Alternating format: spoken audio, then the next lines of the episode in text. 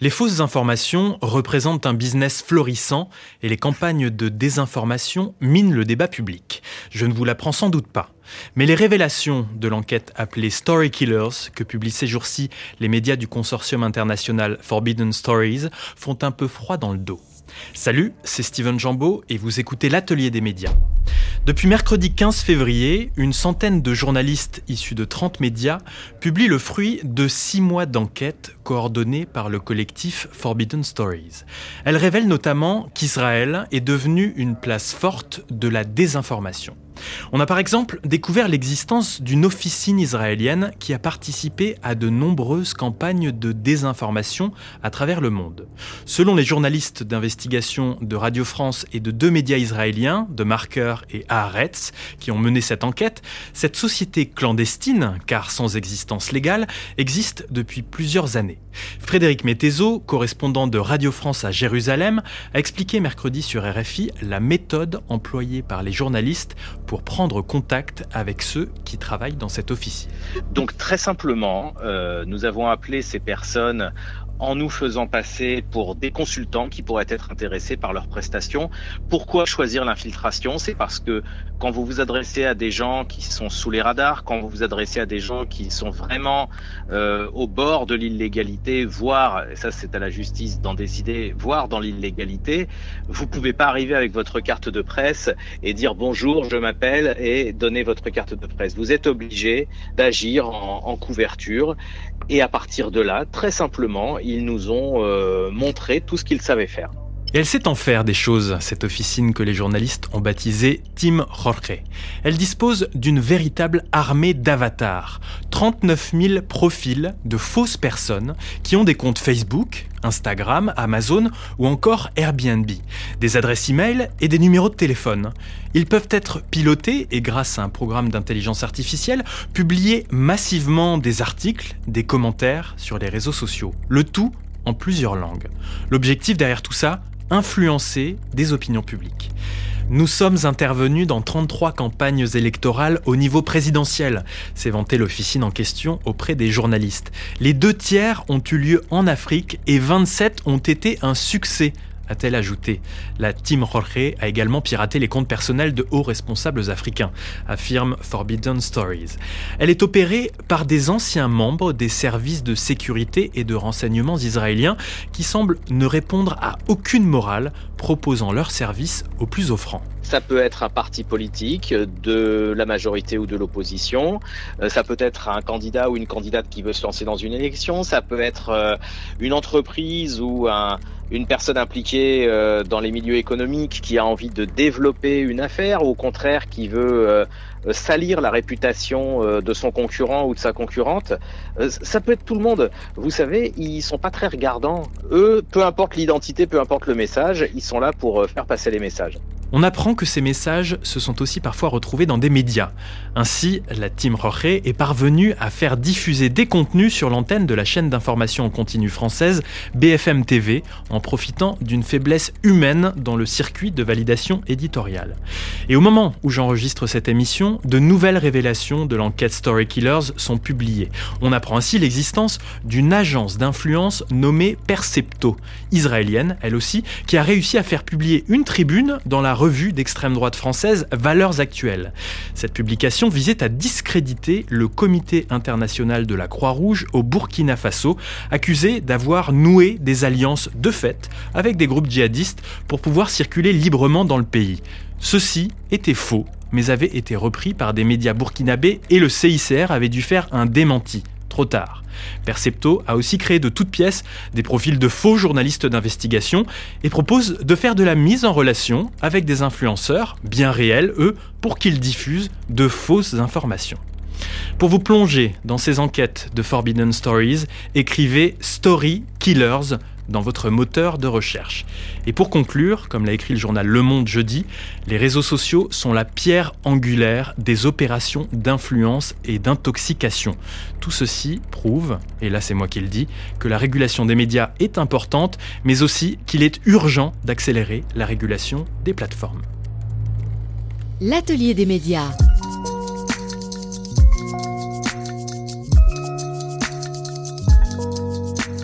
On va maintenant parler des innovations liées au numérique qui deviennent une véritable mine d'or pour certains artistes. Il sera question tout à l'heure d'intelligence artificielle et de NFT. Certains médias en parlent mieux que d'autres, comme la revue d'art contemporain de référence Art Press. L'histoire d'Art Press débute en 1972. Comme beaucoup d'autres revues d'art, ce mensuel dédié à la création contemporaine a opté pour le papier glacé. Sur ce support de qualité, on peut tenter de capter au mieux l'émotion de l'artiste dans toutes ses couleurs et contrastes.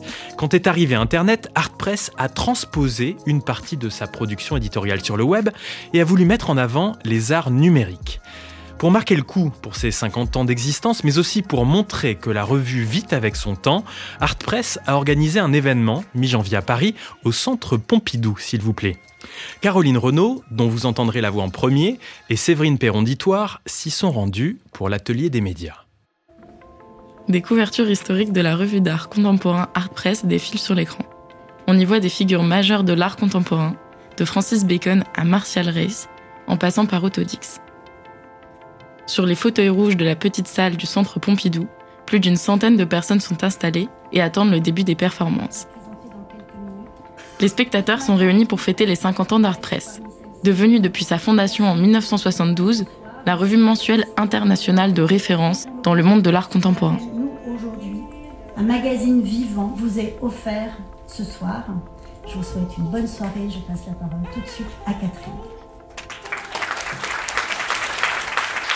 Après un discours de bienvenue donnant le là sur le reste de la soirée, nous voilà embarqués pour trois heures de présentation artistique. Le programme, pensé comme un sommaire d'une réelle édition de la revue, présente plusieurs disciplines et rubriques. Au menu, la projection de plusieurs films, une chorégraphie ou encore un édito sur l'histoire de la revue. Quand j'ai feuilleté cette revue, j'avais 18 ans. Euh, c'était en 1977 et je feuilletais des vieux numéros et j'ai appris là ce que c'était que l'art minimal. C'est cette revue qui m'a livré le goût d'un certain avant-garde. Pour célébrer cette nouvelle décennie, Art Press a aussi fait le choix de mettre les arts numériques au cœur de la soirée. Pour cause, en 50 ans d'existence, la revue d'art contemporain a été bouleversée par l'apparition d'Internet. D'abord uniquement papier, Art Press a choisi de se convertir au web en proposant une revue bis. Si cette transition s'est imposée à l'ensemble des titres de presse, le papier glacé des revues culturelles semblait faire exception. Nous avons tendu notre micro à Catherine Millet, rédactrice en chef et cofondatrice d'Art Press. Surtout dans le cadre du revue d'art, vous allez toujours rencontrer euh, des lecteurs, des amateurs qui vont vous dire moi je préfère le papier. C'est plus facile encore euh, d'archiver du papier, etc. Quoique nous, euh, on a quand même maintenant rentré une grosse partie de nos numéros euh, en archives qui sont accessibles. L'accès au texte, ça va. L'accès aux images, c'est pas tout à fait la même chose. Et c'est vrai que nous, on a un lectorat qui reste quand même, euh, de ce point de vue, attaché au, au papier le site indépendamment de l'édition numérique, avec une actualité des articles qui se renouvellent beaucoup plus vite qu'évidemment sur le papier qui est un mensuel. Bon, ça c'est un avantage pour suivre l'actualité, parce que l'actualité des arts plastiques aujourd'hui, elle est d'une richesse incroyable. On n'arrive pas à tout rentrer dans le papier. Entre la revue papier et la revue numérique, ce ne sont ni les mêmes sujets ni les mêmes contraintes. Aurélie Cavana, digital manager pour la revue, nous en parle. Ce ne sont pas du tout déjà les, mêmes logiques en termes de, de, temporalité, parce que pour une revue euh, papier, évidemment, il y a les temps de maquette, d'impression, euh, de distribution, etc. Donc le site internet permet une plus grande réactivité. Par exemple, pour les expositions qui durent seulement un mois, c'est assez difficile de les couvrir dans la revue papier, sauf si on prend le parti de sortir un petit article après la fin de l'exposition, ce qui est possible aussi. Ça permet également de s'intéresser à des expositions ou des événements peut-être plus confidentiels ou vraiment très très courts qu'on pourrait plus difficilement courir dans, dans la revue papier. Loïc, maman. Le numérique n'a pas eu pour seul effet d'accélérer la diffusion de la revue, mais aussi de créer de nouvelles pratiques artistiques. On l'a bien vu au cours de la soirée, avec le film Loïc a mal au cœur de Mélissa Medan, où les dialogues ont été intégralement réalisés avec des voix de synthèse. Une façon originale et un peu étrange de représenter le manque de communication entre un fils et sa mère. Ton départ pour l'université approche à grands pas. Tu devrais plutôt profiter du soleil. Cela te fera du bien. Je voudrais aussi ranger nos affaires. Vider les placards. Nous pourrions faire ça ce week-end. Tous les deux. Tu devrais plutôt profiter du soleil. Cela te fera du bien. Par la même occasion, on a pu assister à un échange avec une intelligence artificielle. Pour la performance, l'artiste franco-canadien Grégory Chatonsky se trouvait derrière un ordinateur. Une IA lui répondait en générant des images d'œuvres d'art à partir d'anciens articles d'Art Press. Cette chronique a connu quatre époques différentes dans Art Press. Nous avons nourri une IA de cette histoire avec différentes archives de ces chroniques. En voilà le résultat. Rémi Duval, simulation, Art Press numéro 525, mai 1988, page 240. Les photographies construites, fabriquées, mises en scène ne répondent pas nécessairement à un désir de raconter des histoires. Chez ArtPress, ces images numériques sont de plus en plus mises en avant. Catherine Millet on avait une rubrique régulière photo. Et puis Étienne Hatt, qui tenait cette rubrique depuis des années, un jour m'a dit écoute, on arrête d'appeler ça la photo, on appelait ça les images, parce que maintenant euh, ça veut plus rien dire photo. Euh, voilà, euh, les images, elles sont fabriquées, elles passent sur Internet, elles sont dématérialisées. Donc on a une rubrique images. Et c'est, disons, dans le cadre de cette réflexion que on a commencé à s'intéresser à l'intelligence artificielle. C'est d'ailleurs pour ça qu'ArtPress a déjà consacré un numéro entier à l'IA. On a publié à ce moment-là euh, ce numéro avec un édito qui était écrit par l'intelligence artificielle et une couverture qui était conçue à partir d'une appréciation comme ça globale du contenu du numéro. Et euh, c'était une couverture euh, avec un visage assez monstrueux, il faut dire, mais très intéressant. Et, et j'ai le souvenir que c'est un numéro qui avait très bien marché parce que c'était tellement étrange cette tête qui avait été créée en quelque sorte par cette intelligence artificielle.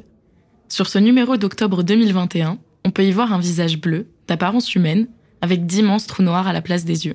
Les traits se fondent les uns dans les autres. Le site d'ArtPress indique qu'il s'agit d'une créature non déterminée. La couverture peut surprendre, au même titre que l'utilisation de l'IA dans l'art. C'est d'ailleurs la réaction majeure des spectateurs à la fin de la soirée, lorsqu'on leur propose de commenter certaines œuvres d'art générées par l'intelligence artificielle.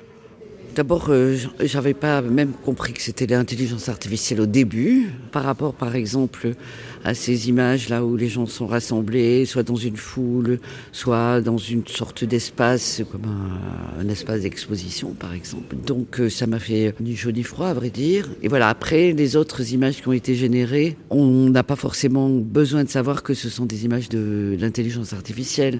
Elles ressemblent beaucoup au réel, avec quelque chose en moins.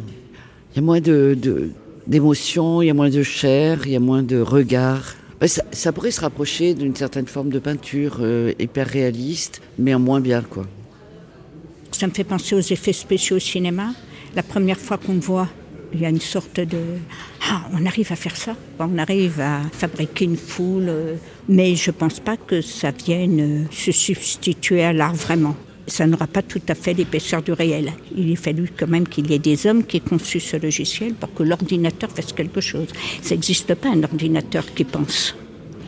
On n'a pas fait des ordinateurs pour penser, on a fait des ordinateurs pour précisément penser d'une certaine manière et toujours de la même manière sans qu'il y ait d'effet de surprise. C'est le début du totalitarisme. Voilà. Et par exemple, si je vous demande de décrire cette photographie, qu'est-ce qui pour vous la distingue d'une réelle photo, d'une réelle peinture? Ça va être très difficile de vous répondre parce qu'évidemment, si vous me montrez la photo comme ça, je peux me dire c'est une photo. Maintenant, la question est est-ce qu'elle va m'émouvoir? Est-ce qu'elle vous émeut là? Là, honnêtement, je la trouve pas mal on a quand même l'impression qu'il y a un mouvement. Il y a un petit peu des effets de brume, euh, tout ça. Si c'est une photo faite par ordinateur, si vous voulez, je dirais euh, c'est très bien fait. Alors je me demande même si c'est pas un canular et si vous ne montrez pas une photo réelle. Comme on a pu l'entendre, l'image générée par l'IA peut parfois se confondre avec une réelle photographie.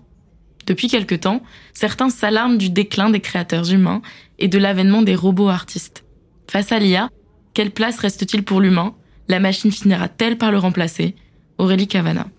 Alors en tout cas, l'ordinateur peut être un médium pour l'artiste, euh, vu que maintenant, à partir de textes, on peut générer des images, ce qu'on appelle euh, les prompts, et qui maintenant euh, générer le courant du prompt art.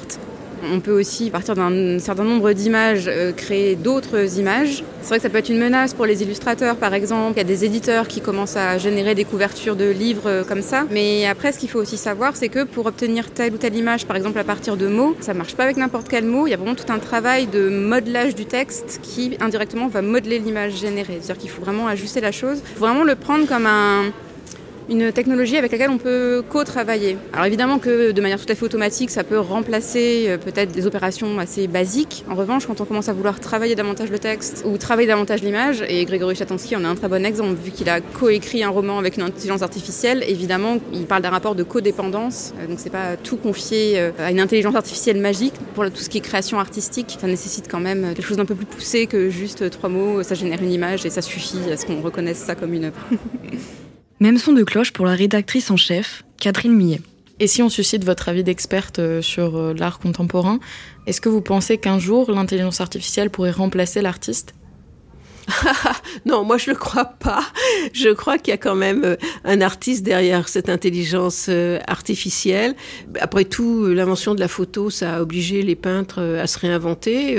L'intelligence artificielle va peut-être aussi obliger certains peintres à inventer autre chose à l'intérieur de leur pratique.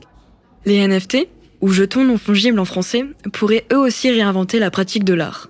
Les NFT désignent une propriété numérique comme étant l'authentique, la seule et l'unique. Ils permettent à l'artiste de conserver une paternité de l'œuvre non falsifiable. Aurélie Cavana. Il y a quand même des pistes euh, très intéressantes, à la fois pour euh, une meilleure euh, protection du droit d'auteur, parce que ça peut permettre de mieux suivre bah, ces fichiers, qu'ils soient musicaux, images, films, etc. En raccrochant avec une blockchain à un fichier, bah, ça peut permettre plus tard, si on arrive à mettre au point la chose, d'avoir une comptabilisation automatique et même peut-être des règles qui vont avec un fichier euh, les photographies qui, sur le marché de l'art, peuvent avoir une, comme point faible le fait d'être des multiples. C'est une bonne façon de sécuriser et de garantir pour les collectionneurs qu'il y a bel et bien que 5 éditions, 10 éditions. Euh, c'est une façon de redonner des lettres de noblesse aussi aux, multiples et donc peut-être de créer un vrai beau marché de multiples. Si la frénésie des NFT pourrait révolutionner le marché de l'art, elle pousse parfois certaines ventes à atteindre des sommets, à coup de spéculation. En mars 2021, l'œuvre Every Days de l'artiste Beeple, jusqu'alors inconnue du grand public, a été vendue à 69 millions de dollars. C'était Art Press, une revue d'art contemporain à l'ère numérique. Une proposition de Caroline Renaud et Séverine Perron-Ditoire. La fin de cette émission approche et comme chaque semaine, on termine avec Monde Blog Audio qui fait entendre une des voix de la communauté des blogueuses et blogueurs francophones de RFI. Dans Lettre à mon fils, le monde blogueur congolais Prince Lane Tontolo s'adonne à un exercice difficile, celui de partager son expérience de vie. Une façon poétique de mettre en avant l'amour paternel. Cher fils, Aujourd'hui, je me suis souvenu de quelque chose de merveilleux et la première personne avec laquelle je voulais partager ça, c'est toi, mon fils bien-aimé, premier du nom. Mon fils, ouvre tes oreilles, ton père te partage ses plus profondes réflexions. J'espère que tu les chériras autant que moi. Mon fils, si la plupart des gens te diront que le monde est cruel, ton père te dira qu'il est un vaste terrain à découvrir, une grande étendue à explorer. Prends toujours le temps de mieux étudier ceux qui sont autour de toi. Apprends à dire ce qu'il faut dire quand il faut le dire. Cultive ton jardin, sois bon et attentif. Mon fils, sois sage. C'est ce que ton grand-père m'a toujours dit. Sois sage c'est ce que je te dis à mon tour. Je ne te parlerai pas de religion, puisqu'il faut que tu trouves ta propre voie. Par contre, je te dirai quelque chose que tu liras peut-être un jour dans la Bible. Tout est permis, mais tout n'est pas utile. Fais attention aux choix que tu seras obligé de faire. Sache que chaque personne a sa propre vision des choses. Ne cherche pas à imposer quoi que ce soit. Propose. Mon fils, ne baisse pas les bras. Quand tu auras l'impression que la vie n'est pas aussi belle qu'elle puisse paraître, souviens-toi de la douceur qu'elle procure à ceux qui l'embrassent. Et si tu penses être capable de faire le bien, fais-le. Mais ne va pas croire que tout le monde aura de l'admiration en ce que tu fais. Mon fils, donne sans attendre quelque chose en retour. Du temps, si tu l'as, donne. De l'argent, si tu en possèdes, donne. Des conseils, si tu penses en avoir, ne les garde pas pour toi seul, donne. Tu comprendras par la suite que les choses, les petits actes sont ceux qui nous rendent plus heureux. Mon fils, travaille dur. Sois humble et marche.